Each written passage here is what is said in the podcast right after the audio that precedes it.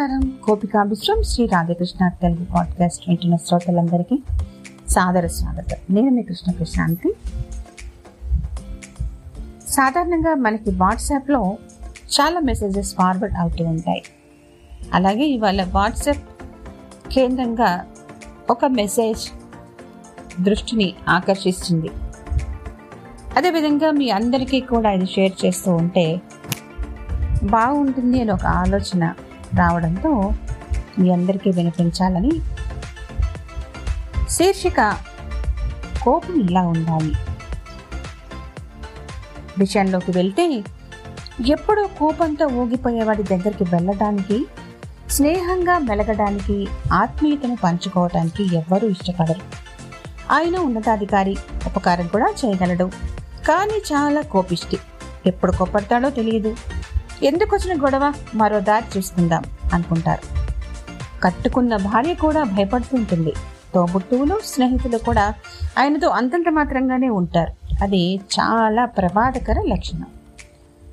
ధన్యాస్తే పురుష శ్రేష్టాయే బుద్ధ్య కోపముతుతం నిరుంధంతి మహాత్మానో దీపమగ్నభి వాంబస అంటారు.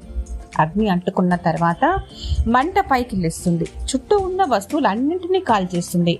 అప్పుడు నీళ్ళలాగానే ఉంది కదా అని నెయ్యి పోసారనుకోండి బంట మరింత పెరిగిపోతుంది. కోపము అంతే. అప్పుడు దాన్ని ఎలా అణచాలి ఎలా అదుపు చేసుకోవాలి అంటే యధోరగ స్వచాం జీర్ణాంశ వై పురుషం ఉచ్యతే.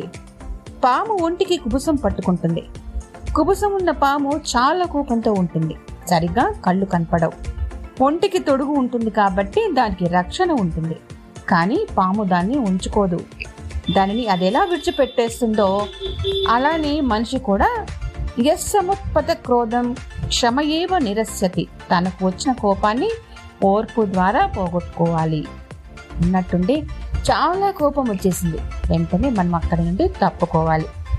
ఒంటరిగా దూరంగా వెళ్ళి మనకు ఎవరి మీద కోపం వచ్చిందో వారిని గురించి సానుకూల ధోరణితో ఆలోచించాలి.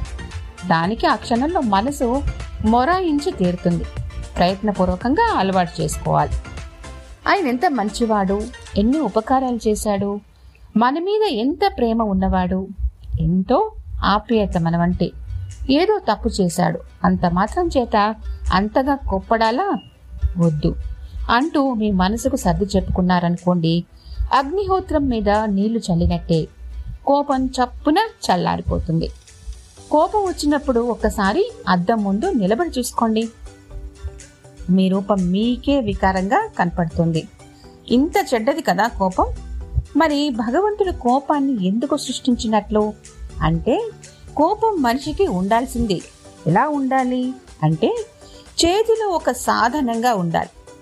చీకట్లో నడిచి పెడుతున్నారనుకోండి ఒక కర్ర చెట్టు పట్టుకుని పెడతాం ఎందుకు అంటే ప్రమాదకర పరిస్థితుల్లో ఆపదను అడ్డుకోవడానికి ఆత్మరక్షణకు అలాగే వ్యవస్థలను చక్కదిద్దడం కోసం అటువంటి తప్పులు మరలా జరగకుండా నివారించడం కోసం కోపాన్ని నటించాలి.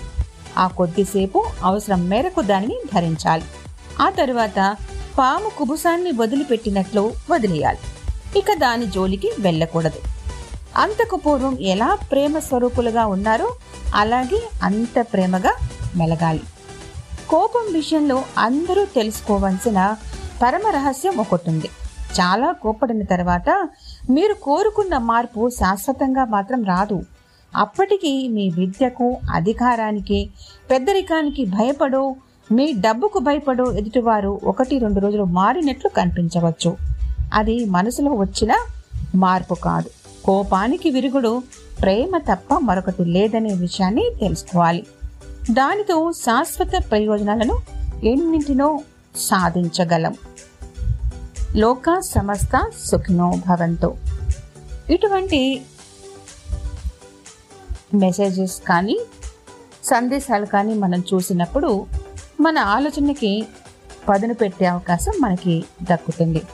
అదేవిధంగా ఈ మెసేజ్ వ్యాఖ్యానం చేయడం ద్వారా నేను కూడా పొందకోరిన లాభం నా నుంచి విన్న మీ నుంచి కూడా ఇదే విధంగా ఉండాలని కోరుకుంటూ విన్న మీ అందరికీ నచ్చిందనే భావనతో మరొకసారి ధన్యవాదాలు తెలియజేస్తూ వింటూ వినిపిస్తూ ఉండండి. మంచిని పెంచుకుంటూ వివేకాన్ని పొందుతూ ఉందాం. నమస్కారం.